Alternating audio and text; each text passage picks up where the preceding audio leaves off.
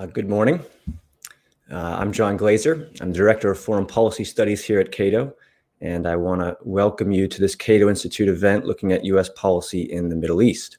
There's a widely held view among policymakers in D.C. that uh, the Middle East is of uh, great geopolitical and strategic importance to the United States and to the world. And in order to secure a number of vital interests in the region, the United States has to have a military presence there. And that's a view that's come under increasing strain uh, in recent years, perhaps spurred by the enormous cost in blood and treasure that we've expended there over the past few decades. I'm uh, delighted to be joined by a group of distinguished experts to explore just what the United States needs from this region and how we should best go about uh, getting it. Rebecca Heinrichs is a senior fellow at the Hudson Institute. Justin Logan is a senior fellow here at the Cato Institute. Jeffrey Martini is a senior Middle East researcher at the RAND Corporation. And Patrick Porter is professor of international security and strategy at the University of Birmingham. And he's just recently had an article in the journal Security Studies looking at this very question that I encourage you all to look for. Um, for the audience, you can submit your questions via the Cato webpage for this event, uh, Facebook, Twitter, and YouTube, and you can use the hashtag CatoFP. Um, what we'll do here is uh, I'll have the speakers make opening statements, and uh, following that, we'll have some Q&A. Uh, Rebecca, I believe you're up first. Why don't you take it away?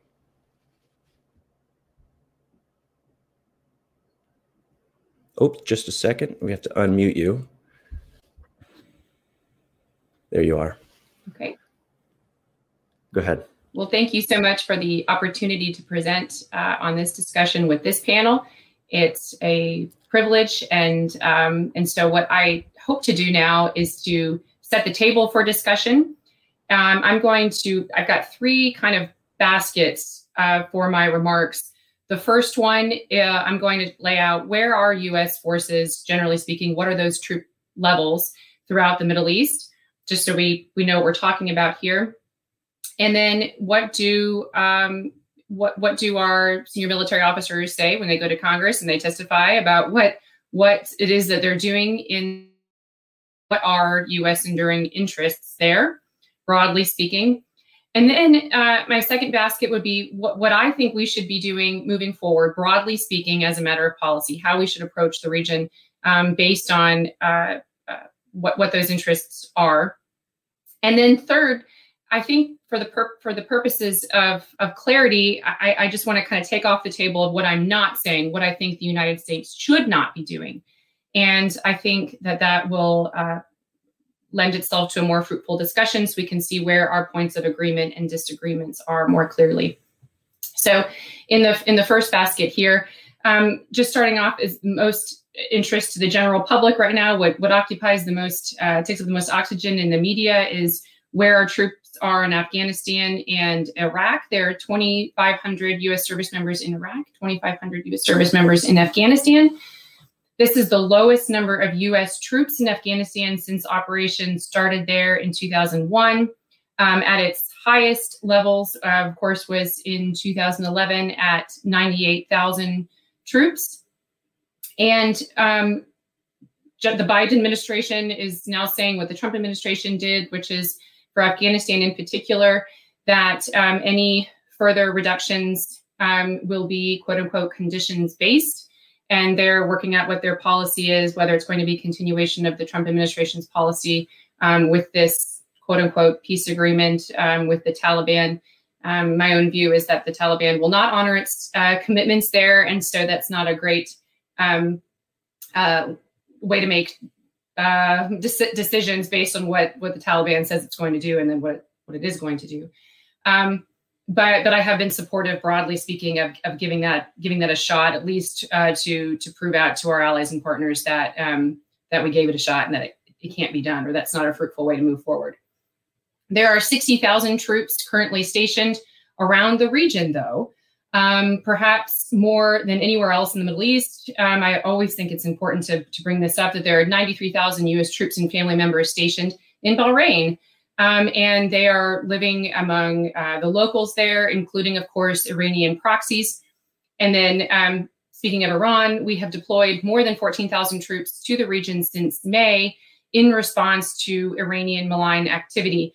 Some of these numbers might might be off uh, just because they're fluctuating and you know things are changing. And I'm pulling from some articles and reports and testimony that are, are a little bit you know one or two months old and things are changing. And so, what are they doing there? They are uh, working to prevent attacks on the U.S. homeland, of course. Uh, they're countering destabilizing regional influence. That's their words, uh, commanders' words. I mean, I would just, for, for clarification, Iran is the greatest source of destabilization throughout the region. And so U.S. forces are there countering Iranian malign influence. How they, U.S. diplomats talk about that, it's obviously going to change um, during the Biden administration versus the Trump administration because of the policy uh, differences regarding things like the Iran deal and um, and then also preventing the proliferation of weapons of mass destruction. Um, I would just put put there too, and I'll, I'll, talk about this in my second basket, I guess. Um, ensuring uh, non-proliferation, and so to do that, you know, you don't want Iran to become a nuclear power because then you could inadvertently kick off nuclear proliferation with Iran's um, enemies, who of course are not going to want to remain a non-nuclear power when Iran does have a nuclear weapons capability, and then ensure that freedom of navigation through international waterways, in particular, those energy choke points. Um, so moving on real quickly uh, to, to category two. So what, what should we do? Um, the, the, way I think about this or the, the way I, I kind of approach this um, in organizing policy in my own thoughts is one, you know, we really do have to have a, uh, a very disciplined view of, of what these threats are and, and, and how serious and pressing they are, right? And, and, and always kind of in, in um, interrogating those assumptions because some of those assumptions have changed over the years, especially since we first uh, went into Afghanistan after the attacks on 9 11. Um, so we have to have clear eyes about, about the threats to the US homeland in particular, what our interests are. And I would argue um, pretty forcefully, because I do consider myself um, a realist, but unlike um, some realists, I do think that um, US policy should be aligned with US mores. Um, my argument or criticisms over some of US policies throughout the region is not that the United States considered uh, values too much, it's that we didn't have them properly aligned and didn't constantly evaluate them to make sure that we're actually doing what we're trying to do and that we're making appropriate sacrifices that are um, also moral and whether or not they're achieving those particular outcomes. For example, um, if if it is still a a goal of the United States to give uh, Afghani women um, greater um, protections of their natural rights, human rights, however you want to characterize it, knowing that there is a philosophical difference there. You know, what is the what what what can be done and what should be done? I would argue so many years later, after going into Afghanistan, that sacrificing American blood and treasure um, for that particular mission is is not wise nor moral. Um, but um, but then but so then that kind of gets to my third point there, the third criteria: what can be done realistically. So just to recap, you know, what is our what are the threats? What are our interests in line with U.S. mores, and then what can be done realistically? So with that um, in mind, um, I think great power competition um, requires the United States to to consider how the United States um, can compete with China in particular as the major source of the major uh, threat to the United States um, existentially, and then um, Russia as the the junior partner, uh, increasingly to to China. What those interests are and how the United States should compete with them um, in the Middle East, and um, that could be its own conversation. But I, I think it's important to kind of put that on the table important to note that you know as the United States pulls um, out of particular regions or doesn't doesn't deem something as a as a significant interest, then um, you could be ceding that to China. That might be something the United States decides to do that it's worth it, understanding that there are limited things that we can do. Um, but I would say it's something that we do have to grapple with.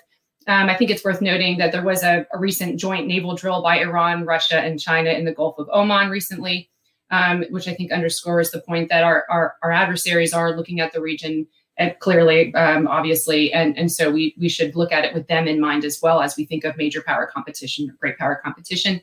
Um, we should maintain, I would argue, a smaller, more disciplined mission there to destroy these proto states, uh, Islamic state, um, you know, states like ISIS, um, Al Qaeda, looking at their strongholds, the actual physical caliphate.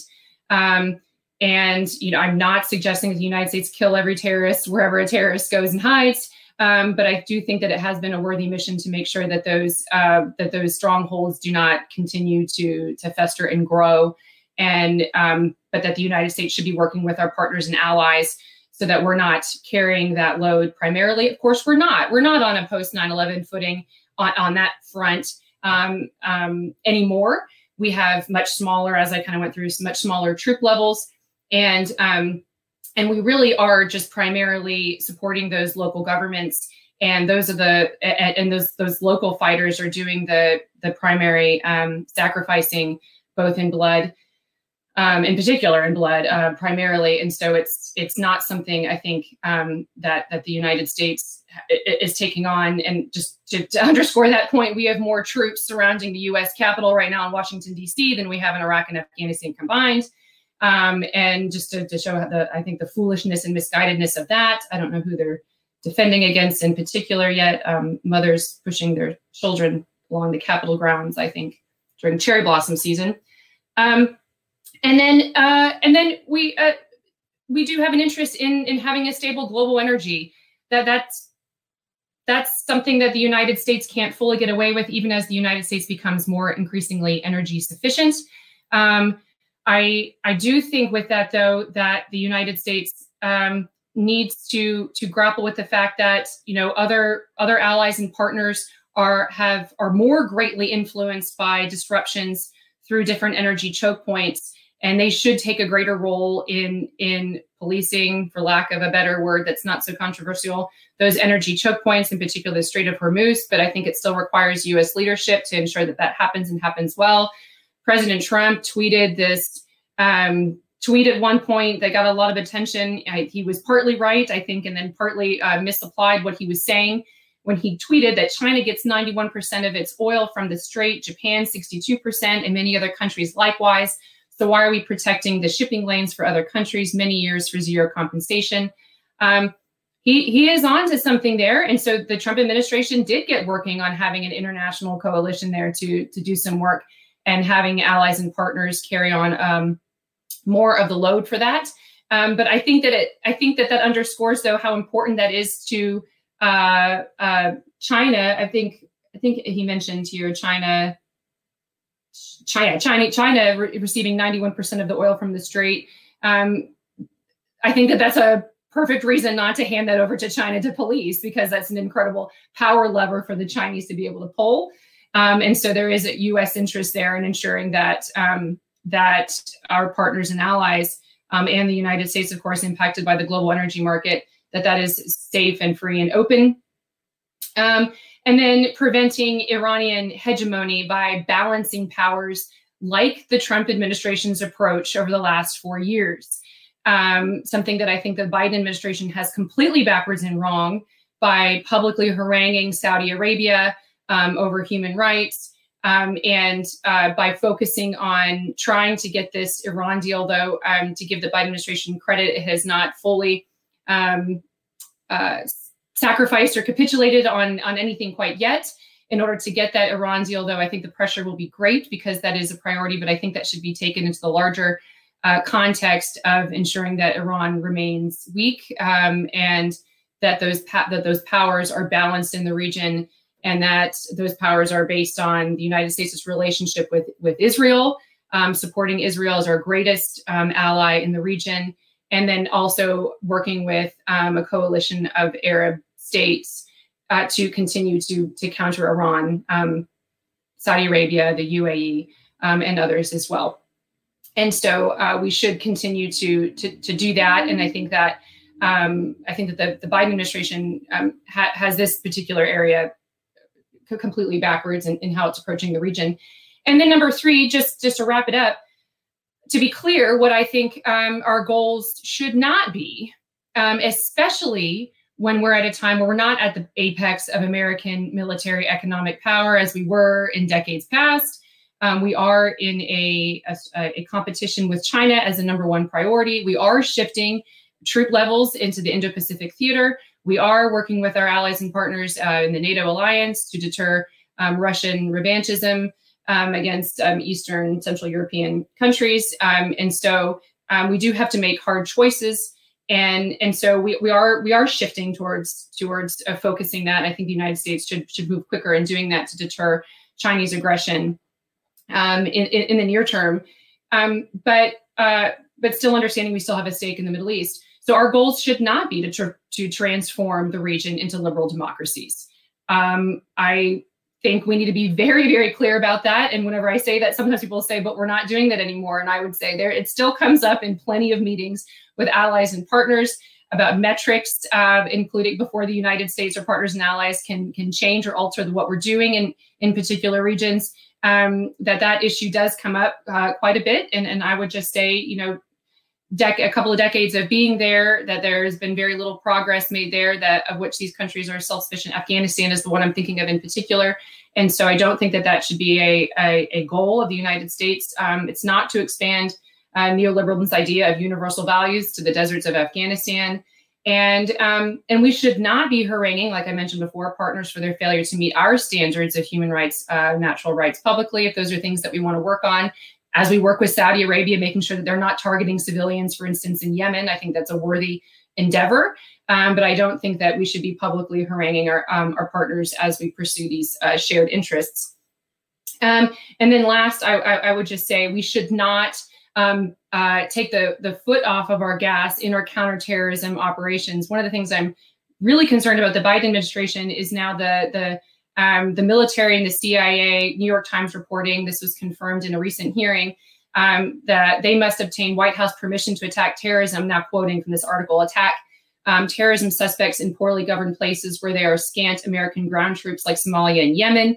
Under the Trump administration, they had been allowed to decide for themselves whether circumstances on the ground met certain conditions and an attack was justified.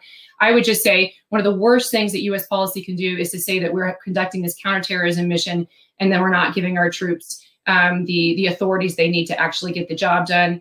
The thing that vexes Americans um, even more than war fighting is fighting wars that we um, are not intent to win and win very quickly. And so, um, and so, I would just push back on that and hope that we would move back to the Trump administration's um, policy of, of delegating those authorities down to the folks who are actually doing the war fighting. And with that non-controversial point, I will turn the floor over to my colleagues. Thank you, Rebecca. I think uh, we'll go to Justin Logan next. Great.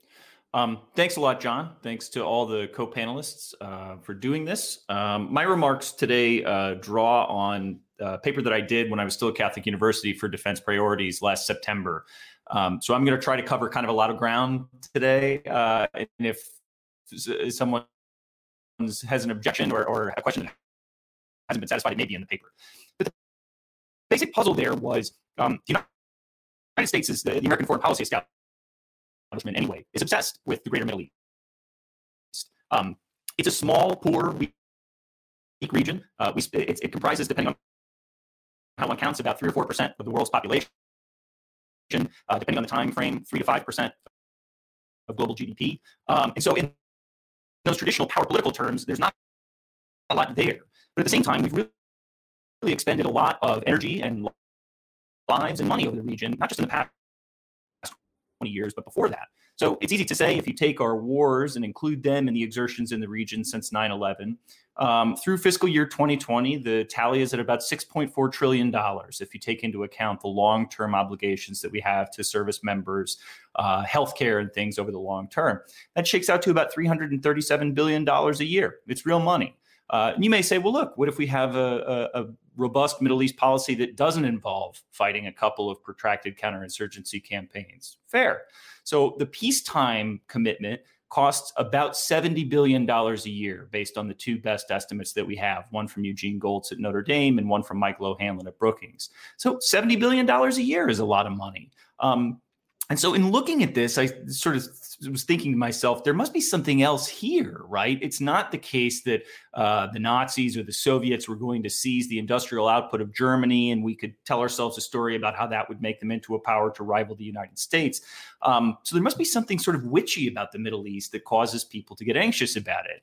Um, and near as I could tell, uh, we have three main uh, baskets of concerns one is oil, one is Israel and the other is terrorism. And so I sort of try to deal with these three uh, potential problems. Uh, I'm going to deal with them today in reverse order, in uh, descending or ascending order of complexity, if I can. Um, so, as Rebecca pointed out, we have about 60 or 70,000 troops forward deployed across the region, some of which are in Iraq and Afghanistan, but the vast bulk of which are not. They're forward, uh, forward deployed across the region.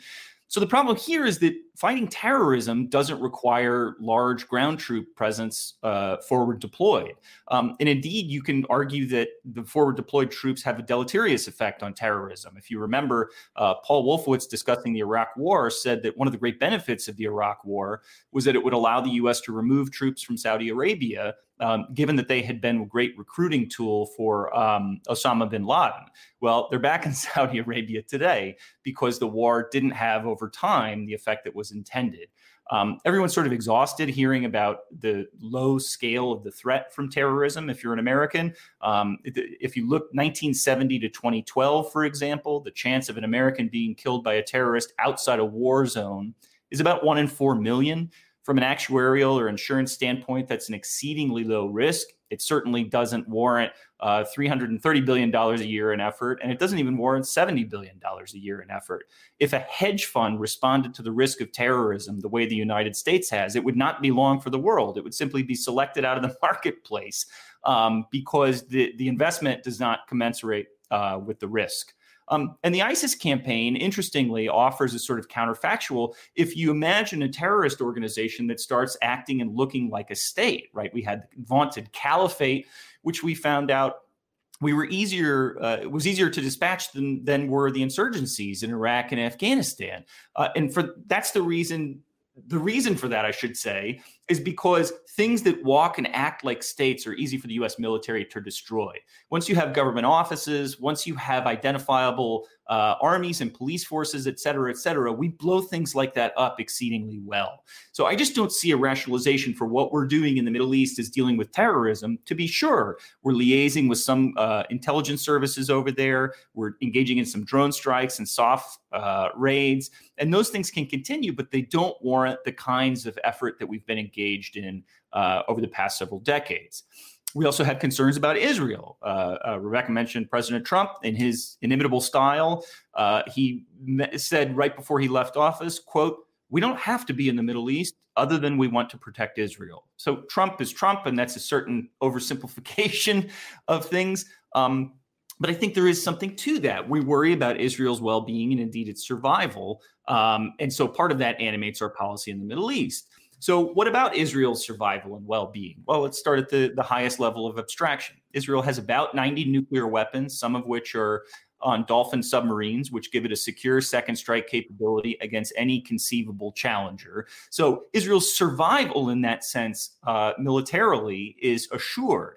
Israel faces a moderate terrorism problem, um, but it's not clear what way the U.S. forward deployed presence uh, uh, ameliorates that problem. And I think you can talk about conventional military challenges from Iran, what sorts of challenges Iran poses to Israel. Um, but I think these don't challenge Israel's security or certainly its survival in any meaningful way. So connecting what we're doing in the Middle East to Israel's security, um, I, I really fail to see the connection there. The third and most abstract and difficult uh, problem to deal with uh, is difficult in part because policymakers don't like to talk about it candidly, right? It's the blood for oil argument. No one says, well, we're doing all these things militarily in the Middle East because there's lots of oil there. Again, with the possible exception of Donald Trump in Syria. Um, but notwithstanding the fact that policymakers don't like to talk about it, it is the case that for 70 or 80 years, oil has been an animating uh, contributor of U.S. interest in the Middle East. And since they don't talk about it candidly, you sort of have to smoke out what exactly the oil concerns are.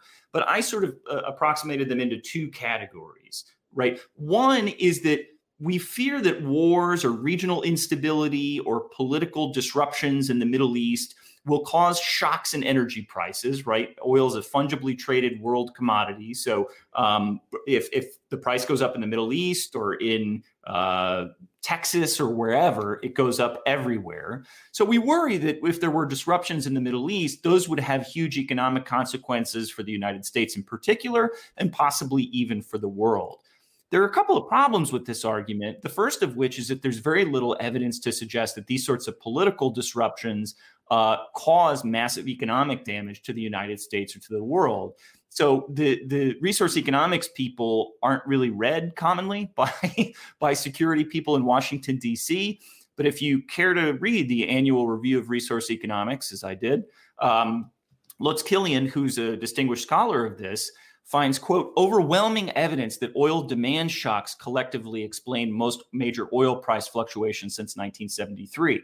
So it's not the case that there's a supply disruption, but rather that there's a huge surge of demand. And we know as demand goes up, uh, price goes up as well, uh, given certain assumptions about supply.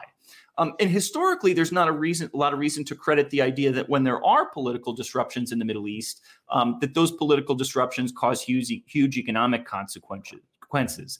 So Eugene Gholz at Notre Dame again uh, looked at all the major oil supply shocks since 1978 and quote. In five of six of the cases, due to price incentives for non affected suppliers to ramp up production, prices rebounded quickly. So there, it's just not the case that there's this great reason to believe that political disruptions and wars in the Middle East are going to cause huge economic consequences via volatility in oil prices. Um, particularly if you put on the other side of the ledger the $70 billion a year expenditure on the US side. You could sock a lot of oil into the Strategic Petroleum Reserve or do a variety of other things at the cost of $70 billion a year if what you're concerned about is hedging against price volatility. The other concern that I think is less plausible than the uh, uh, supply disruptions is the idea of an oil hegemon in the Middle East. So if you imagine Iran conquered Saudi Arabia, Saudi Arabia conquered Iran, or somehow a country uh, obtained outsized influence over the production decisions across the Middle East, it's about 30% of world production. And if a state could do that, it really would become something close to a market maker in oil and could do all sorts of things with production decisions with an eye toward hurting uh, this or that energy consuming nation. Um, so I think Iran, for a variety of reasons, has very little offensive military capability. Um, and so is not poised for regional hegemony in any plausible scenario. And maybe we'll get into this in the discussion. People also worry about China or Russia plunging into the region and, uh, uh, you know, becoming a regional hegemon in the Middle East, to which I would say, let them try. Uh, the United States is much more powerful than either of them, um, and we have really floundered there. So I couldn't wish a greater gift on a nicer group of people in Beijing or in Moscow uh, than the great task of trying to run the Middle East. Uh, let them have a shot and see how it works out for them. So, in conclusion, I want to point out that it's becoming increasingly difficult, well nigh impossible, to be three things at the same time. Number one, to be a China hawk, as is the great vogue in Washington these days. Number two, to be a thoroughgoing Middle East inter- interventionist. And number three, to be a political realist, right? The age of unlimited guns and unlimited butter in the United States is over. And if I hear a defense hawk friend of mine again tell me that uh, they're going to continue doing what they've been doing in Europe, the Middle East, and East Asia uh, by uh, radical transformation of Medicare and Social Security, I would gently suggest that I see very little evidence that that is uh, right around the corner. So within the defense portfolio, something is going to have to give eventually. Um, and that's why you're starting to hear China hawks write things like the following. And I'll leave you with this little quote from an article that I found interesting. Civilian leadership needs to reconsider its approach to deterring Iran, which is putting pressure on military readiness. Every aircraft carrier, bomber task force, or fighter squadron that goes to the Middle East is one that doesn't go to the Indo Pacific or Europe.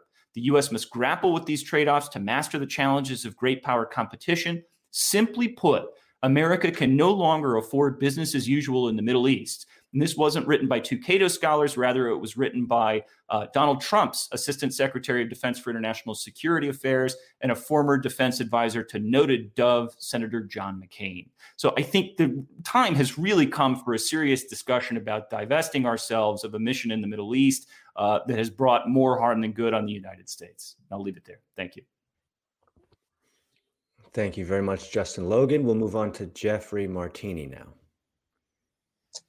Thanks, John, and thanks to the Cato Institute for organizing and hosting this event. Um, during my initial remarks, I'd like to position myself as advocating for what we might call a third way for U.S. engagement in the Middle East. To do that, I'll need to sort of juxtapose my position to others. I don't, um, I'm going to talk about two other camps, but I'm not assigning other uh, speakers on this panel to those camps. As you heard from Rebecca and from Justin, and you'll hear from Patrick, they're very nuanced thinkers and can't be collapsed into a simple camp. But I think there are two camps that are dominating the current debate in Washington about how to deal with the Middle East. So, on the one hand, you have a group of analysts that I describe as pragmatists, and they tend to stress uh, the threat streams that are emanating from the Middle East and the need for very robust and muscular US military response to um, contain those threats. And the threats that they talk about, of course, are the residual threat from violent extremism, despite the defeat of the physical caliphate in Iraq and Syria, the threat posed by Iran as a state, and the associated threat posed by proxies.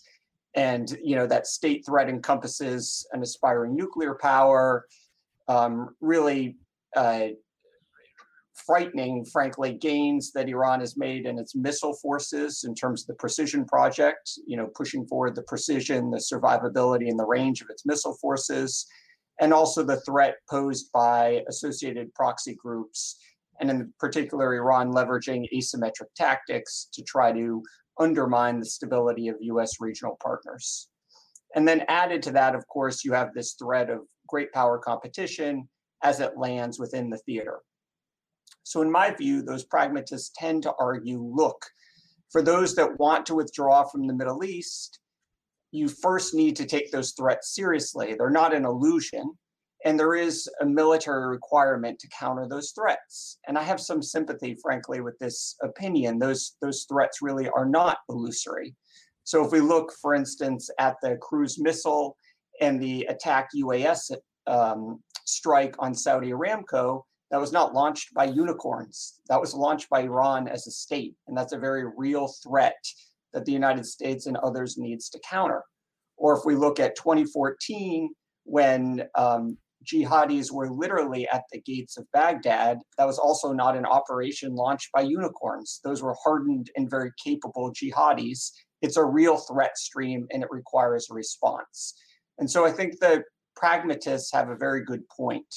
Where I differentiate with this pragmatist camp, as I as I refer to them, is that I think sometimes they overstate the degree to which more U.S. military inputs will really lead to better outcomes. I think uh, again, I'm not associating this view with Rebecca. She's very nuanced in noting that um, the type of deployment she's she is advocating for are smaller than deployments during the counterinsurgency campaigns of the 2000s and I think both previous speakers pointed out that, you know, when the United States had great success in terms of its operations in the region, um, it was often with a smaller footprint approach, like the by, with, and through campaign in Iraq and Syria that led to the defeat of the caliphate. So, with that in mind, I have some distinctions with from the pragmatist camp in terms of the prescription, but I think they have something right in their diagnosis that there is a serious threat stream that the United States needs to be involved in countering. That's one pole, I think, of the debate. The other pole of the debate is occupied by what I think uh, a lot of people self refer to themselves as restrainers. It's really it's kind of an up and coming trend, I think. Often come from a realist background in terms of a realism school within international relations.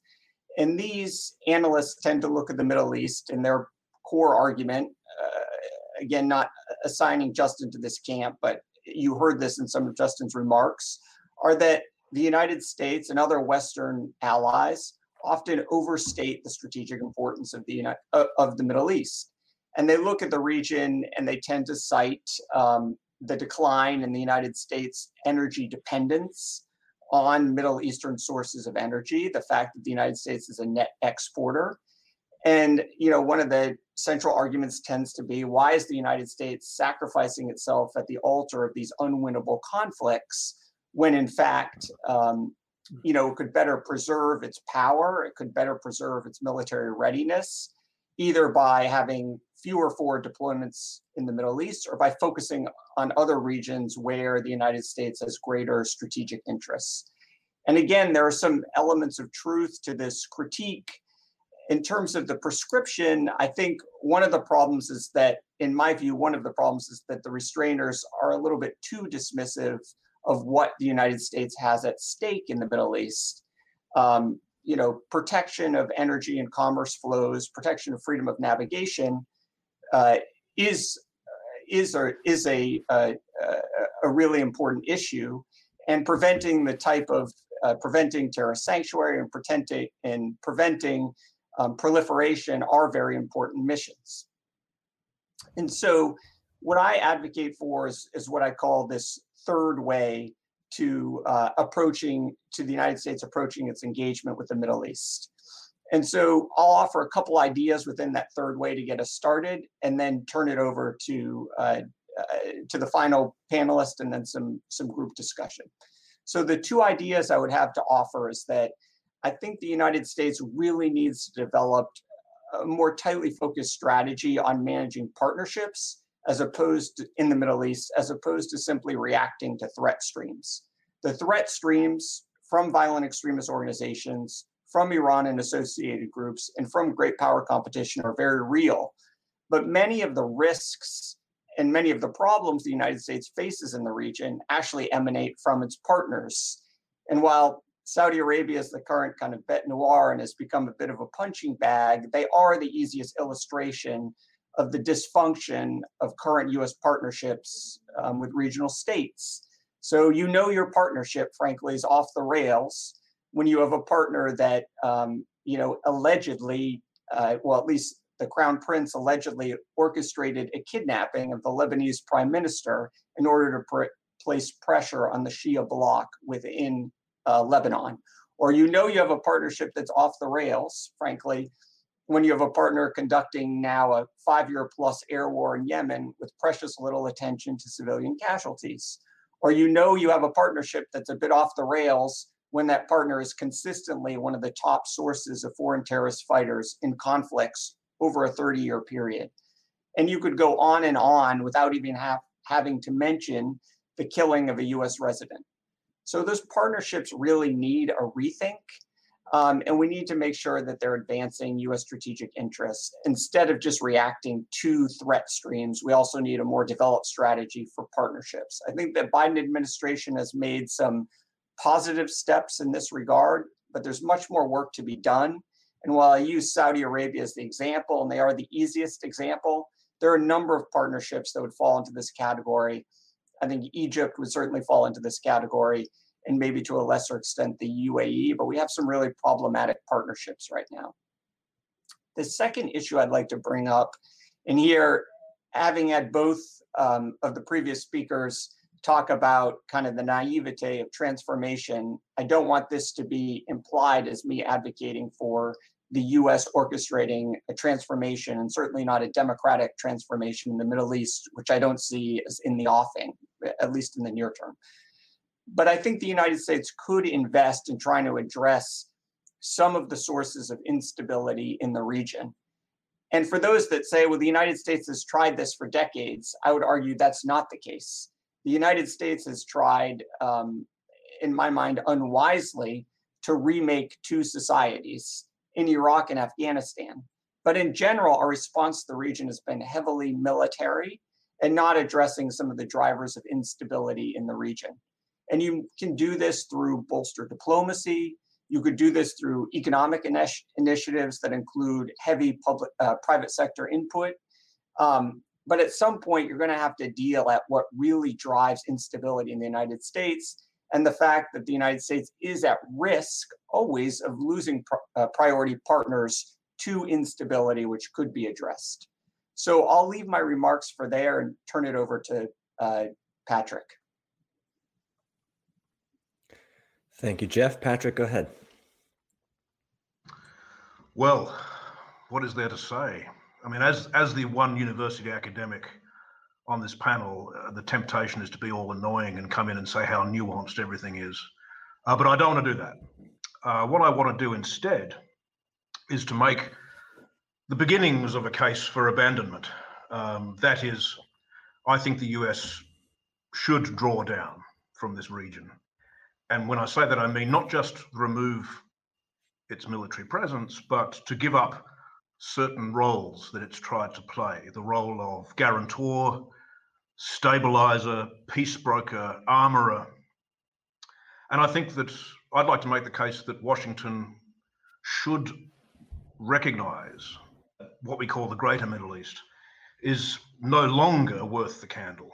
It's no longer a significant enough global power center uh, that warrants embroilment.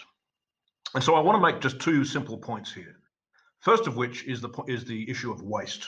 That is that the Middle East, as we see it, uh, the problem is not primarily America's policy. I'm going to go easy on the US today, partly because I'm you know foreign accent talking about America's foreign policy. I'm going to talk about the region itself. That for too much investment, there's not enough return, and so it's time to rebalance power and commitments. But secondly, I also want to offer a critique uh, uh, of uh, of the idea that the US can stay in the region and do things better. What we're being offered, if you like, a kind of what I call primacy light, a smarter, lighter, more disciplined version of primacy. And I want to argue why I think that's very difficult to do and not worth it. So the first point, waste. Nothing is forever in international politics. Um, the Middle East used to matter more, what we call today the Middle East and North Africa, it used to matter more. Uh, in fact, in the 19th century, this is a part of America's whole early history of the early republic. Uh, North African states were claiming divine permission uh, to attack and enslave US uh, crews, US ships, and demand extortionate tribute. And so the US when its demands that this stop were refused, built a navy, uh, and under Presidents Jefferson and Madison, bombarded those states until they stopped. Uh, it was a, an example of setting achievable goals, uh, laying down credible deterrence, and making it clear that anyone who attacked US shipping lanes in the open seas had hell to pay. Well, the US is now more powerful. Uh, its shipping is no longer international fair game and the region itself has declined to sort of 3.2% or something like that of global GDP. It's declining in salience. So now, being there as hegemon, leader, um, costs too much for not enough gain. We've heard a bit about blood and treasure. That's often the way in which we measure these things. Is it worth the blood? Is it worth the sacrifice? Is it worth the treasure? Of course, the idea of waste and scarce resources is intellectually contentious these days. Um, you may have noticed in the era of modern, modern monetary theory that many regard on both sides of politics the idea of fiscal waste as, as contentious, that in fact the US, uh, with the reserve currency and in an era of low interest rates, can go on fighting credit card wars, can go on borrowing, uh, can go can afford the cost of international primacy in Europe and Asia and the Middle East and do all of it at the same time if only it had the will. I, I must say I disagree with that, and I think it's a it's a very dangerous experiment to run. But let's talk about another material commodity which is unquestionably scarce and precious and stretched, and that is the commodity of time. In 2015, it was estimated that under President Barack Obama, the National Security Council, its main meetings allocated 80% of their time to talking about the troubles in the Gulf. It's quite significant given that that was the president that was trying to carry off a pivot uh, to Asia. In other words, uh, even a reluctant president can be sucked back in quite easily by the idea that the Middle East matters. We've also heard uh, from recently, uh, I think, a successful nominee uh, to the Pentagon, uh, Colin Kahl, when he was last working in government, advising Vice President Biden, took 13 trips to Israel and had over 100 meetings. This is a significant upfront cost of actually quite a, a rare resource in Washington. At a time when there are many things demanding the country's attention. And if you, in fact, track back from 2015, you see something worse, which is uh, a chain of inadvertent time wasting, I would argue, consequences both of the region and of policy in the region. Obama's NSC was dealing partly with uh, the consequences of Libya, uh, the the war of the liberal humanists, which resulted in further chaos and open air slave markets and an Islamist presence. But he was also dealing with the eruption of the Islamic State, as, as we've heard, where apparently a well armed group of rich client states in the Gulf uh, felt they couldn't roll it back themselves, which is, is in itself a revealing sign of the downsides of overdependency on US patronage. But in turn, the Islamic State spawned out of a number of forces the US couldn't prevent or control, and in some ways inadvertently made worse. Uh, sectarian turmoil, exploding discontent, the interlocking of war and revolution, a sprawl of conflicts authoritarian versus revolutionary versus Islamist, Sunni, Shia, and of course the protracted ongoing structural reality we're dealing with now, which is the Cold War between the Saudi and the Iranian blocs. And so the US under Obama was trying to navigate a set of nightmare choices, all the way from Egypt to Bahrain to Syria, between known and unknown devils. And that was partly nothing to do with America. It's a hard region to govern. It's a hard region to dominate, as I'll argue. But it was a little bit to do with prior policies. And that was partly a world unleashed by the Iraq War. And the Iraq War of 2003 came out of a long duel with the Ba'ath Party regime in Baghdad, and in, in a sense was an attempt to cut the Gordian knot of the Gulf's problems. Uh, and as we know, its net effect was to create further chaos was to create exodus, was to open a whole front for Sunni Islamist forces, to strengthen, ironically, Iran's hand, and to demonstrate to an onlooking world the value of a nuclear deterrent. And it also flew out of a wider war on terror, which was itself, I would argue, the result of embroilment in the politics of the Gulf. And this standoff with Baghdad, in turn, had flowed from an earlier Gulf war which was rooted in a quarrel between Saddam Hussein and his neighbors over oil production and the burden of the costs of another war, which was one which also the US was entangled in, the Iran Iraq War, in which the US tried to balance both sides against one another. Um, at the same time, in a decade where it took up the policy of sponsoring armed mujahideen fighters in Afghanistan as tools of statecraft. So the US, in a sense, has been trying trying to fix things, trying to stabilize, trying to keep an acceptable balance, but laying down inadvertently these time bombs. Uh, and in a sense, it hasn't tried everything, I agree, but it has tried a lot of things. It's tried embracing the Muslim Brotherhood. It's tried rejecting the Muslim Brotherhood. As it's tried to support the dictators. It's tried to reform the dictators. It's tried to promote democracy. It's tried arming terrorists. It's tried killing terrorists. It's hosted endless summits to try and fix or ameliorate the, the Israel Palestinian conflict. Remember, by the way, how long it was the bien-pensant opinion that that was the key to peace in the Middle East, that resolving that, and the idea that it was in the gift of Washington to help resolve that would would alleviate the troubles of the region. And now, as it turns out, um, it's become rather marginal to Arab-Israeli relations. There is no panacea, in other words. So the US doing all this in wildly complex conditions, whilst also trying to do other things in the world, only to keep discovering the limits of its power, whether it's George W. Bush with the largest concentration of US forces in the region ever in 2008, asking the Saudi king to alter oil production to ease prices and being refused, to Barack Obama foregoing the option to coerce Cairo, Cairo, Egypt, out of the fear of losing a valuable foothold and an ally, to Bill Clinton, President Bill Clinton, emerging from his first meeting with uh, Israeli Prime Minister Benjamin Netanyahu, asking, Who's the superpower here? I've edited that statement. And we find as well, as well as all that, if clients aren't difficult enough, there is Iran, a state that won't crack easily, that is adapting to attritional sanctions, and that in many respects is incentivized by this world to restart its nuclear program. All of this investment, all of this time for not enough influence indeed, in some cases, to have the worst of both worlds, to have alleged complicity without influence uh, in, a, in a region where the US can't affordably subdue or eliminate adversaries. And client states, still roughly speaking, most of the time, do pretty much what they want. And indeed, it's got to the point where the US is even reluctant to apply coercive pressure. Indeed, we might ask the question so often who is the patron? Who is the client in these relationships?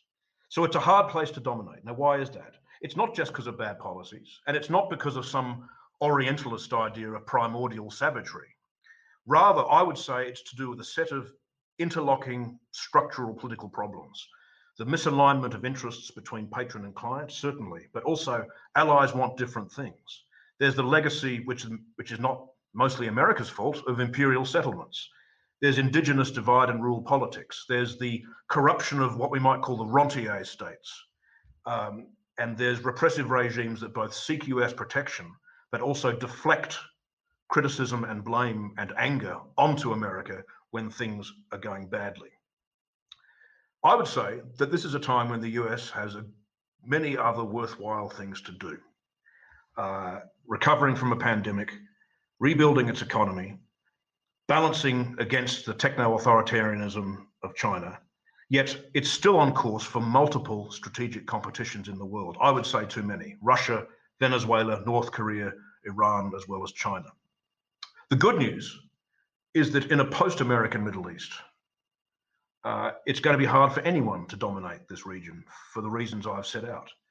It's going to be hard for Iran, for all its formidable capabilities, to do that, because the correlation of forces make it very difficult for any of the indigenous states, as it were, to do that. Uh, and there is no state in the region strong enough to pull that off. But even in the very unlikely scenario of a dominant Iran, I would say the US can live with it. We know, we can say confidently that Tehran would be deterrable from attacking US interests at their most intense. Why do we know this is true? Because hawks keep telling us that Donald Trump restored deterrence. This is a deterrable state. I'm not saying it's nice, it's a malign state in a malign region and, and a ruthless region at that. So I hold no illusions, but it's the ability to actually protect America's interests from a remove in the region is key. Uh, last point, very quickly. I think it's in or out. I'd like to offer a non-nuanced take on this point. Um, the notion of a smarter, lighter mode of primacy, I think, is ultimately uh, well intended, but an illusion. The Biden, the Biden administration is, is trying this. It's you know reallocating National Security Council staff more towards Asia or, or Europe. Uh, it's emphasizing a light footprint. It's trying to distance itself to some degree from, from its client states.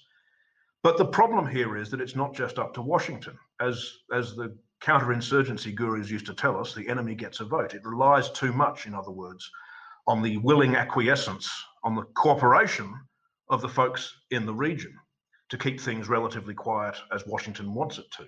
The Taliban in Afghanistan are the most immediate point here. That if the US does stay beyond the date, the Taliban is likely to ramp up its offensives to use their vote to give the US some more seasons of really hard fighting in which the argument becomes stronger to go back in to suppress the threat. The Arab Spring revolutions, it's true, have dissipated for the time being. The Syrian war may be in its final stages, but there is still a protracted security competition that could easily drag the United States back in. And given the fact that America having a larger presence in the Gulf has failed in many respects to prevent regional turmoil, it's hard to see a lighter footprint uh, sufficing. And in fact, it, they could be just enough to create the temptation to go back in. Now, the US posture in the region, in a light footprint sort of scenario, is to retain the option of regenerating forces there. That's part of the point of, of a calibrated policy with what, what they call pre-positioned equipment and stocks of supplies. But there's something else that's being pre-positioned, and it's something much deeper and I would say much deadlier. And that is the idea that the Middle East still matters enough, the idea that it's too important in the final analysis to let go, and the fear of being seen to be abdicating global leadership, and the refusal in the final analysis to accept living with disorder, living with any kind of power vacuum. And that misperception, I think, is the most powerful source of getting dragged back in. And so uh, I'll just end with something that um, Fouad Ajami, uh, the great American uh, Lebanese scholar, wrote. He would have disagreed with everything I've said on this and indeed on most other topics, but he he did say something about America's relationship with the greater Middle East. He said that, uh, in fact, the, the key thing is realizing what the US can't do as well as what it can do. And his words were that there are forces in distant nations that we can neither ride nor extinguish. So thank you very much. Well, thank you, Patrick. I want to take moderator's privilege and ask the first question here. Um, it's really about effectiveness. So we had we heard some competing visions about um, what U.S. interests in the region are and how we should secure them. That framing sort of assumes that um, policymakers and decision makers will be wise stewards of these responsibilities and be able to secure these supposed interests in an effective manner. And when I look around the region and think about US policy as of late, it doesn't seem that that is a, a reasonable assumption to have. Um, on the question of terrorism, you know, we, we have to be in this region in order to mitigate the threat of terrorism. I think mostly what we've done since 9 11 is uh, exacerbate the problem and help proliferate the number of militant groups uh, in, in the region uh, partially through the power vacuums that we've created in places like Iraq and Libya. Um, on proliferation, I'm not sure that's necessarily a total success story. Uh, Israel obtained nuclear weapons very much against US wishes. I think our attempts to deter Iran from getting a nuclear weapon has, have actually pushed it to develop the infrastructure necessary to get within shooting distance. Um, oil, you know, we're there to protect the free flow of oil, except that occasionally we want to zero out Iranian oil exports or before that, Iraqi uh, oil exports. So, um, can we talk about how effective we are in uh, uh, securing these interests in practice? Um, Rebecca, perhaps we'll start with you and, and move on from there. Because I realize oh, I spoke over a couple minutes. I'm unmuted. Sorry, go ahead. Okay. Um, I, I would just say, you know, one of the things I always put back when I get that question is, you know, I whenever I make my arguments for what are U.S. goals, you know, I'm not I'm not arguing for um, complete and abiding permanent peace. So I'm not looking for total um, unobstructed energy markets. I'm not looking for complete um, you know, uh, uh, to- total stability. It's all it's always relative, right? It's it's relative, and it's always what can be done versus, um, you know, what what are the options before us. So just to give a couple of examples. Um, and this is kind of to counter one of the points that Patrick made as well about to the extent that the United States actions actually achieved its goals and what kinds of um, whether in action or inaction creates the goal we want. The United States is very quick withdrawal from Iraq and moving down um, troop levels during the Obama administration, that power vacuum did. Um, I don't I don't ever like to blame um, the United. You know, it's not the United's fault for the creation of ISIS. It's ISIS's fault for the creation of ISIS. But that power vacuum uh, did allow for that um, for that for the established caliphate to, to, to, grow. And so I think that that that's a that's a um, pers- a compelling counterpoint to to action or inaction for the United States and what is the result. Um, and and I would also say um, for on, on, the point of Iran, um, yes, Iran is going to try to get a nuclear capability, but it is not American pressure that created that. The United States is acting in response to Iran moving in that direction. Um, I always find it very interesting for those who are advocating for a lesser American um, involvement. They always find that it is the United States's um, uh, solely or putting greater um, emphasis on what the United States did, but we still have to contend with other actors who are going to make perceptions about their own interests and they're going to move in that way. And the United States has to adapt and respond. Um, and and so um, you know Iran is is is moving forward to a nuclear capability, and I would argue that it's um, you know normalizing relations with Iran or the Iran deal and and giving Iran um, greater access to to um, capital is is what furthers Iran and emboldens Iran to continue its own um, and nefarious behavior. And then the last point I would make, I realize I'm trying to capture some of the counterpoints of the previous speakers while also answering the question just put to me.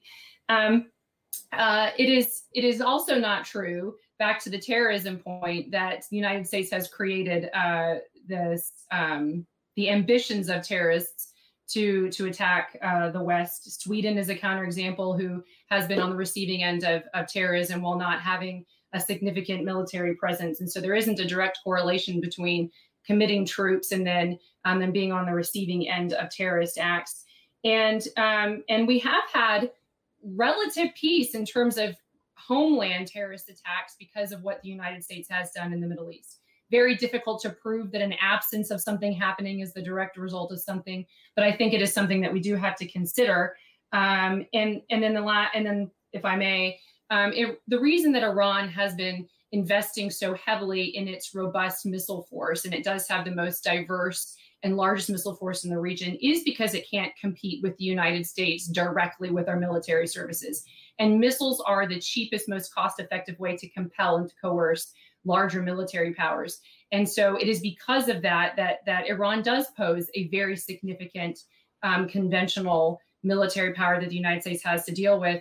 And, and so I do think that, you know, I'm not advocating at all for increased military presence in the region, that the United States, for the forces that we do um, maintain in the region, that they need to have a much more robust ability to defend themselves. As we've seen, Iran has um, been more willing to use uh, missiles and then unprecedented ballistic missiles from their um, from their own territory to to attack U.S. forces, and so we need to be able to protect U.S. forces there. It'd be immoral to keep U.S. forces vulnerable um, in that region, especially with the Biden administration. That I think Iran is not going to Patrick's point about deterrability. Trump like him or hate him, people believed it was credible that Donald Trump might actually use military force in retaliation to the death of an American service member or their family. Um, and that did have, I think, a de escalatory effect on Iran and dissuaded them from further um, violence against US forces directly targeting the United States and then persisting in attack until they killed Americans. I don't think that that's necessarily going to be the case with the Biden administration. So it's something to keep an eye on. Justin Logan, did you want to talk about Justin. effectiveness in practice and perhaps uh, the question of whether ISIS arose as a result of a vacuum of U.S. power and whether Iran uh, has uh, built up uh, its capabilities in response or uh, uh, in, in, in as a result of U.S. weakness towards it? Yeah, I, I, probably went over in my initial remarks, so I'll be brief here. Um, I'll just point out that Iran's missiles, which have been mentioned several times, are not useful for compelling or coercing other states in the region. They're useful to the extent they're useful at deterring uh, attack by other states in the region. And you know, you look at what happened at Abqaiq at the at the Saudi oil facility. Um, you know, and we heard a call that the United States needs to be on hand to to prevent those sorts of things from happening. Well, we were on hand and we didn't prevent that from happening. Um, and it was a hardened facility and it didn't cause a lot of consequences. And I think, you know, there's been this tit for tat back and forth with the United States, its partners and clients in the region and Iran for years. And there's a tendency on the part of the United States and on the part of Iran to look at the last move and say, we need to respond to their move. And this is a process that will go on literally forever um, because of nationalism, because of a failure to look at a back and forth cycle of violence that has gone on for decades. Um, it, it's just, and you have to bring the strategic level of analysis back in to ask yourself whether engaging in this over several more decades into the future, God knows how long, uh, is worth the candle. And so I, you know, I just find that this too often we start from a running start uh, in these analyses of, you know, how do we push Iran out of Syria rather than asking the question, what do we need in Syria? Um, and I think that that is is is a, is a sort of impoverishedness of uh, of our analysis, and I'll just leave it there. Jeff, did you want to respond to my question or any of the comments that have so far been made? Sure, I'll, I'll also try to be brief. Thanks, John. Um, yeah, so I guess I would take issue with some of the metrics you used for judging success and the way you set up the questions. I do agree with Rebecca that the United States' ultimate interest in countering terrorism or its primary, uh, most important interest is in preventing what we call as XOps, the external operations. And as Rebecca said, it's very hard to, you know, wouldn't be sound to take the absence of that phenomenon or the relative absence and attribute it necessarily to what the United States has been doing. But that would be a very positive metric in looking at, um, uh, you know, pretty precipitous decline in, in XOPS. Um, the other thing, and, and here I would, I guess, break with Rebecca, is I think that the Joint Comprehensive Plan of Action, a flawed agreement or not, really did set up a nice framework for preventing um, proliferation and for preventing um, arms races in the region. And so I think that would be another area in which you could say some measured progress had the potential to be made. But I do take your point that um, you know it's sort of tenuous to trust policymakers with making great decisions in this region. I think many regret. I, I certainly would account myself among those that greatly regret the 2003 Iraq War. I think that was a major strategic error although I, am complimentary of some of the things the Trump administration did, I think the Abraham Accords are are very much a good thing. I think maximum pressure was very ill advised and has gotten us into this tit for tat exchange. I'll just uh, close with a couple of counterpoints in a friendly way, but I know that Cato appreciates debate. So a counterpoint to Justin is I don't agree that Iran's missile forces are solely for deterrence. I think there's a real um, that they're really viewing them also as a mechanism for compellence. And I think what they're trying to compel is actually first um, is a withdrawal of U.S. forces from the region. I think they'd like uh, carrier strike groups not to transit the Strait of Hormuz and be in the Persian Gulf. And I think they'd like to compel a withdrawal of U.S. forces, and that's partly to convince partners to um, basically withdraw access for the United States. And I do think the development of those missile forces are a very troubling uh, development. And then, um, in terms of Patrick's points, it, which dovetail with, with with yours, John, I do agree that you know the outcomes have not always been great, but we need to judge those not against not in an absolute sense, but we need to judge those outcomes relative to well, what would have been the counterfactual? That is, maybe we haven't made progress on issue area X, well, let's take a withdrawal of U.S. forces, or let's let's posit a withdrawal of U.S. forces, or let's posit um, uh, an absence of U.S. engagement and think about the alternative outcome. And I think you'll often, unfortunately, get to an even worse place uh, over. Patrick, do you want to take us home before we go to audience questions? Very badly, yeah. No, thank you. Um, terrific points. I just just three three quick simple points here. Um, Firstly, the issue of uh, terrorism and the extent to which the United States uh, is in a war on terrorism and has a problem with international terrorism uh, because of uh, being in the Gulf. Um, I absolutely agree uh, with Rebecca that um, armed jihadism or whatever you want to call it would still be an issue, would still be a menace of some kind around the margins. It is for countries, as you say, who aren't there. But I do think there are degrees of intensity and priority here. And this is, in a sense, a very difficult, this opens up one of the more difficult arguments from a few decades ago. Why did 9 11 happen? Why did the US find itself um, on the receiving end of this, of this, uh, this atrocity? Uh, and that debate often broke down into a rather reductionist exchange of, well, they kill us because they hate us, uh, or they kill us because we do bad things. I don't take either of those positions. Uh, I take the position that the US was embroiled in the politics of the Gulf. Now, the debate then has to be is it worth it? Because if the US was uh, endangered very badly for being embroiled in a region that was much more worth it, then I would make more of a defense and say, look, you do, you do what you can to defend against it, but it's worth it. It's a question, in other words, not just of counterfactuals, as we've just heard, but the question of cost and the question of, of, of whether, whether it's worth the investment. I would say probably it's not. That in fact, international terrorism can be made more difficult in less violent, less spectacular ways. Intelligence sharing, police work. The very fact that it's much harder now to conduct an international mass casualty attack, not just because there's drone strikes going on, etc., but because uh, forward operating bases in Hamburg and indeed flight schools, I think, in Alabama are much harder to use. Um, so, so I just don't agree on that calculus. Secondly, on we do have to look at counterfactuals. Absolutely, let's look at the counterfactual on Iraq. What we're being presented with here is the idea that the Islamic State and the Caliphate and whatever it called itself was able to emerge in a vacuum because Obama uh, committed the error of, of premature withdrawal from Iraq. In other words, he carried out the agreement that was made between the Bush administration and the Baghdad government.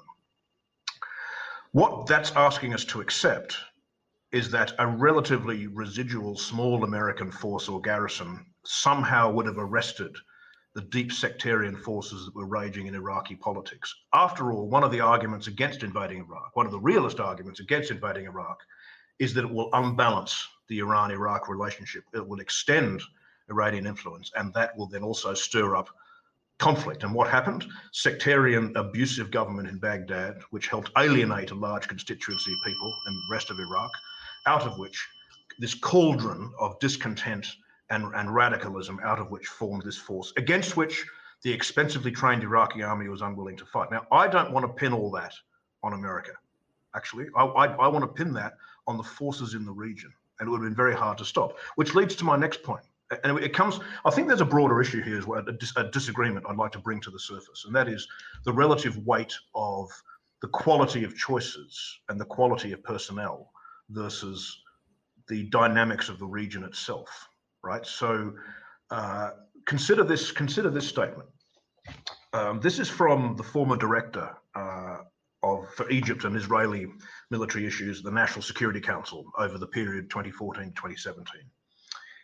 He said this about America's relationship with, with Egypt. Egypt is ultimately too important to US interests to antagonize by withholding aid, coupled with skepticism regarding the US ability to pressure Egypt if Egypt, if Egypt is critical to the United States and coercion is unlikely to change those policies with which Washington disagrees, the thinking goes, the only logical policy is to provide Egypt with unquestioning support. This means that any deviation from the $1.3 billion in annual military assistance the US has provided Egypt since 1987 entails an unnecessary and unacceptable risk to US interests, right? So that's a long term, multi president relationship of what you might call coercive leverage, where, if you'll pardon my crude expression, the tail is wagging the dog. And I don't know what even a steering committee of Henry Kissinger or Machiavelli or Metternich could do about that. Thank you, Patrick Porter. There's a number of questions uh, coming in about China. Uh, I think great power competition is on people's minds. So, can we talk a little bit more about First of all, whether China is likely to find an interest to get more involved in the Middle East, uh, as the United States is, uh, and if that's the case, what what should we do about it? How how should we respond? Rebecca, why don't you go first? Sure, I'll I'll, I'll take that one first. Again, um, I, I, I, would just say uh, I re- really don't have much more to say on that point other than what I've beyond what I've already said, which is that um, it, it needs to be part of the conversation. So we just had some Senate Armed Services Committee hearings where we were asking CENTCOM commanders about this particular point. I think it's really just a budding consideration. How does this region um, play into great power competition? I, I, I would just reiterate the points that I made. Global energy market obviously relates to great power competition. Um, and so I, I think that um, the United States needs to, to, to rack and stack what we're doing and have in mind what we are willing to concede to the Chinese um, and and what we're not. This notion, I think, that the United States can just hand over the Middle East to China, and then that's necessarily going to be a, a net negative for the United States. Um, I think is an illusion. I think that it's a nice idea, just hand it over, but I think it's um, I think it would just empower the Chinese, and though they would be um, they, they, they, they might not, I would say that the Chinese might not, well, I know that they wouldn't have as hard time as the West does in dealing with the region because they don't have the concern for um, uh, the human rights problems that the West does. Again, to our credit, but I think we've gotten tangled up in that as well as we try to pursue realistic ends. Um, if if I may, real quick, since I I, I don't know how we only have a few more minutes. The, the, the, only other point that I wanted to make too was um, because I will lose sleep forever if I don't make this point, um, is to the point about Israel.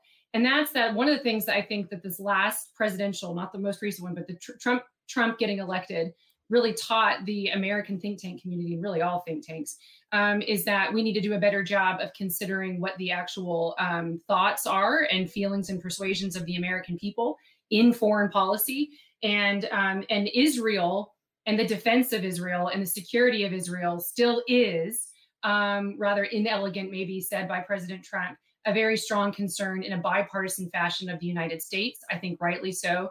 As a, a d- democracy the size of New Jersey, I think just leaving Israel's security to itself would cause a lot more damage um, to the region, precipitate much more violence and instability. And so the United States still has a very strong role to play in providing the context for Israel then to take a significant, and they do, strong role in protecting itself. But I think there's all kinds of unintended consequences to just turn the region over either to China in terms of a great power context, uh, great power competition context, or also just Israel's security solely to itself. I think that would be a mistake. Justin, would you like to address the China factor and perhaps our protection of Israel? Yeah, I'll just real briefly say that I think that the last 20 years of American policy in the region has been a total disaster for Israel.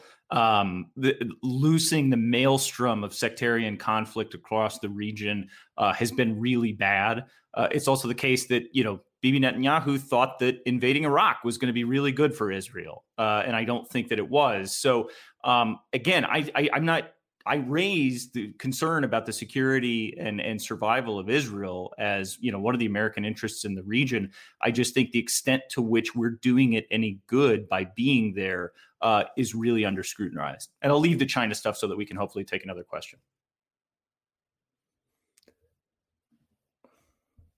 Um, there's a uh, uh, an unassuming question here from Russ Zarniowski from Facebook Can you speak about the situation in Libya? What precisely is our policy in Libya and how does it relate to our overall strategy in the region? Um, Jeffrey, why don't you go and then we'll go to Patrick. Well, I mean, sorry, sorry for chuckling at this. It's a it's a difficult one to answer. I'll say that, of course, Obama cited Libya as his, his greatest regret in office. It was a particularly difficult case. Um, in, in, terms of a coherent policy today, I think it's trying to broker some sort of unity agreement. You've had rival governments, you know, basically you've had uh, a government in in in Tripoli in the in the capital in the west.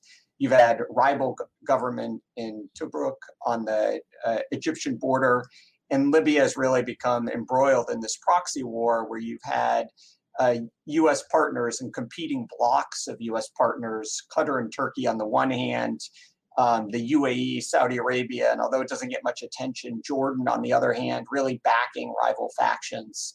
And so I think the goal now is to try to get the regional players like Egypt to be more responsible in backing um, this new this new government that is supposed to represent the country in its entirety. Um, and you know, the initial news has been that, frankly, uh, U.S. partners that have previously abetted this proxy war are being a little bit more responsible in the immediate term. Um, of course, added to this mess, um, you have Russia intervening with, um, you know, private military contractors with the Wagner Group. So uh, Libya is not one of those places that um, typically exudes hope, although I think the recent development of, of, of having a new government and more responsible regional interaction is somewhat hopeful. Patrick, we'll go to you, but uh, I'm trying to keep the conversation flowing while still getting questions in. There, there is a question, just a straightforward question about uh, okay. oil, and maybe I was ready to get going on Libya. Well, I want you to you, eh, eh, start with Libya or start with anything, any response to to uh, the commentators, but but also, yeah. um, can we say that U.S. military presence in the Middle East does something good for global supply? Uh, uh, and uh, can we really sort of zero in on that and talk about the effectiveness? But Libya as well. Yes, go ahead. Okay. I would say not not particularly. I think global supply can be assured and protected without all those bases, without all that embroilment, without all those relations with those states. Um, I, I, don't mean to sound uncharitable. I just think that, um, as I said at the start, the, the, US does have some interest in the region. They can be managed from a remove. Um, Libya. Uh, this is one of those ones where I, I imagine in the Washington, D.C. debate, there's a kind of three card trick uh, I was one of those um, cynical realists that opposed the intervention in Libya and what I was confident would become a war of regime change and would, would have some inadvertent chaotic effects.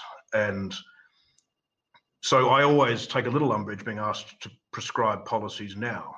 Um, in the sense of, you know, well, what what alternatives do you have? Well, I proposed an alternative a few years ago. Don't run an experiment in regime to change in Libya. Now, one of the arguments some of us made at the time was that Colonel Gaddafi's regime had voluntarily given up his nuclear program. And he gave up his nuclear program on the assurance that he could come peacefully in from the cold and indeed eventually reintegrate his regime into international polite society. Consider now the force of that example and what that did to other countries where the US has fallen into this habit of not listening to those who say, if you care about counterproliferation, stop overthrowing regimes that don't have a nuclear deterrent. Right? Um, also, another thing that needs to be said about Libya uh, is that uh, one counterfactual put by the advocates of the Libyan regime change effort is actually it was a good idea. It was just done badly. We should have done more in the follow up. We should have given more aid money. We should have had more of a peacekeeping presence. Let's be very clear about this. Libya was not the West's to own, right? The Libyan peacekeeping, uh, sorry, the Libyan rebel forces, at least one of them made very clear they wouldn't welcome an international benign military presence. And Libya, for many other dysfunctional problems, was one of the richest states in Africa. So I think that misjudgment and that moment is something that the advocates ought to reflect on more often.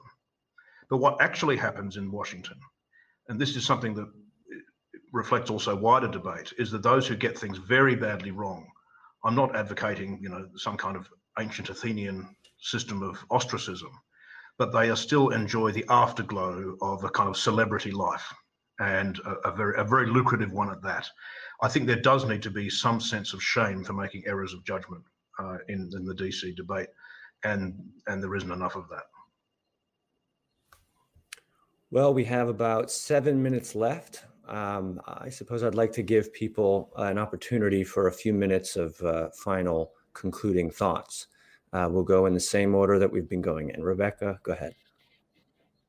Just wanted to take the opportunity to to to point out where I agree with Patrick, especially on Libya. That I think one of the things that has not been fully grappled with um, is the the the proliferation message that um, overthrowing Gaddafi actually has had um, that uh, overthrowing Gaddafi after, of course, they were not directly connected. We didn't um, help overthrowing Gaddafi because he did because he disarmed.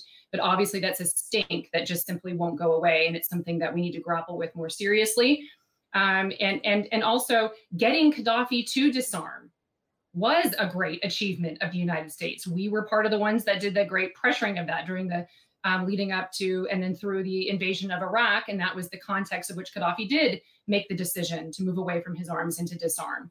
And um, so there's some been confusion about that. That is the Libya model that John Bolton got in trouble for saying that in the context of North Korea. But he's right in terms of what that meant and how we actually pressured um, Gaddafi to disarm. But Peter's point is very, very well taken that there needs to be greater shame and some thinking about that. However, um, my last little bit, I would just say, you know, I, I still not one to be known as defensive of the Obama administration, and I um, think that that was a mistake to overthrow Gaddafi with the help of um, um, others. Um, still, the blame, of course, still rests with Gaddafi himself. And the best advice I can give um, to would-be two-bit dictators is, if you want to stay out of the sights of the United States and the West more broadly, the best thing you can do is be a, a more cooperative partner and ally, and not be a brutal dictator to your people. Justin, final thoughts. Yeah, I'll just sort of go back to the general uh, uh, leitmotif of my remarks, which is to say we have too many of these discussions uh, starting from a running start, right? We're given that we're engaged in Syria, given that we're engaged in trying to extract further concessions from Iran. Um, in the context of the JCPOA, given that we have these relationships with Saudi Arabia and Israel and Turkey, et cetera, what should we do? I think there needs to be a zoom out. What do we need from the region? Analysis so that those things can be connected in plausible ways rather than just sort of accumulated over this decades long um, inertia that we've really followed. Um, and, and, I think, I hope that this discussion contributes to the beginnings of a real strategic debate situating the Middle East in the context of the rest of the world. Jeffrey.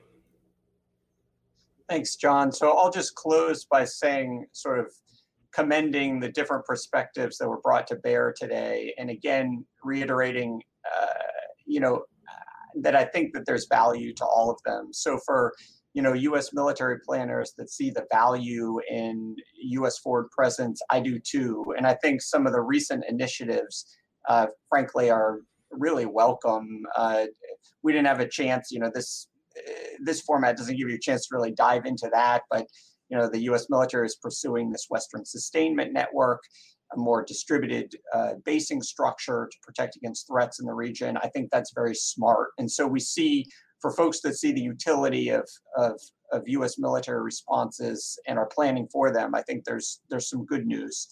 And for those like uh, Justin and Patrick that I think are rightly skeptical of uh, sort of the United States really thinking through what its strategic interests are and and avoiding that running start, the sort of inertia that gets us thinking in a, in a certain way. I think there's great value to that. So I'll just commend Cato, Cato for bringing together different perspectives and, and underscore that I think each of them have a lot of value. Patrick, bring us home. Well, thank you so much. And thank you as well to the panelists and to the millions tuning in for withstanding one of the most annoying things that can happen that someone talks about your foreign policy in a foreign accent. Uh, I think this is a point, in a sense, for my side of the argument that uh, in making the case for withdrawal, for for uh, drawing down from the greater Middle East to refocus in other areas, both international and domestic, the temptation is at, at times to offer a sunny or at least pleasant image of regions where America has left. Uh, and so you might argue, as some argue, that a post American Middle East might in fact have much more stability in it, that Israel, as we've heard through the Abraham Accords and through the economic change and through the kind of economic modernization programs of countries in the region, um, is, is reaching a greater uh, modus vivendi with its neighbors. Uh, uh, and that by withdrawing America's support or patronage, it might actually remove some of the moral hazard that emboldens regimes to behave badly. All of that, of course, is possible, and part of the tragedy is we don't know until we do it. But I think the best case for withdrawal has to accept the possibility of, to some degree, greater disorder.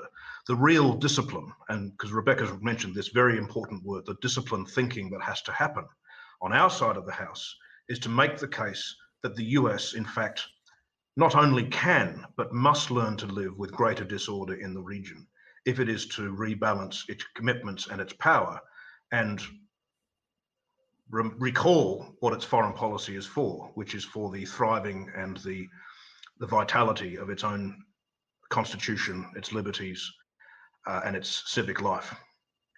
And therefore, we have to make the hard case that um, the expectations of a unipolar era in which um, it was seen as, in fact, impossible to imagine uh, parts of the world without America in it have to be discarded. and now takes uh, takes the um, important step of uh, gritting our teeth and accepting that there are parts of the world where the shadows will lengthen, but we have to do it.